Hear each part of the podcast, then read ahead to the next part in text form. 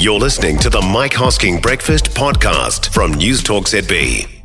Hard yards being a student as uh, more of them are adding debt to their already large loans. The amount of money loaned for living expenses increased by more than $100 a week over the past six years. So for students borrowing the max, uh, they have now more than $15,000 a year in living cost loans alone. The New Zealand Union of Students Association President, Ellen Dixon's with us. Ellen, morning to you.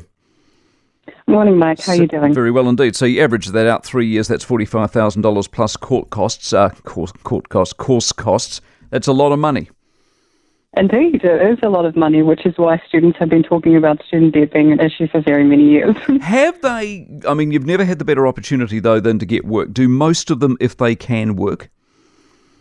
Uh, yes, so we're seeing an increasing trend in working for part-time and full-time students. And I know the Greens inquiry into well-being was suggesting that most students are working somewhere between 11 to 15 hours. But I recently surveyed about 300 students, which found that most of them were doing uh, two to three jobs even when they were on part-time or full-time engagement in their studies, and those hours were typically between 20 to 40 hours. So I suspect after COVID that the hours have jumped a little bit. Exactly. Do, can you still study working those number of hours?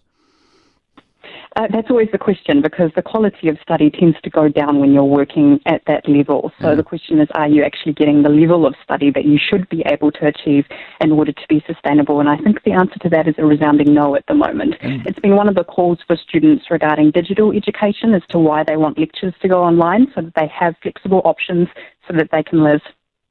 There is more money coming April 1, which will help.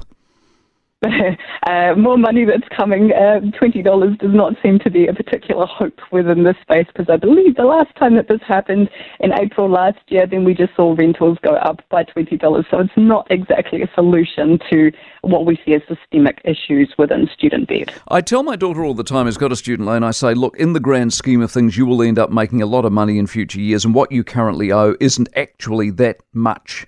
Does that sit well with any student at all, or do they just not get it? Uh, currently, it doesn't particularly sit well because of the nature of how debt is working within this current economy.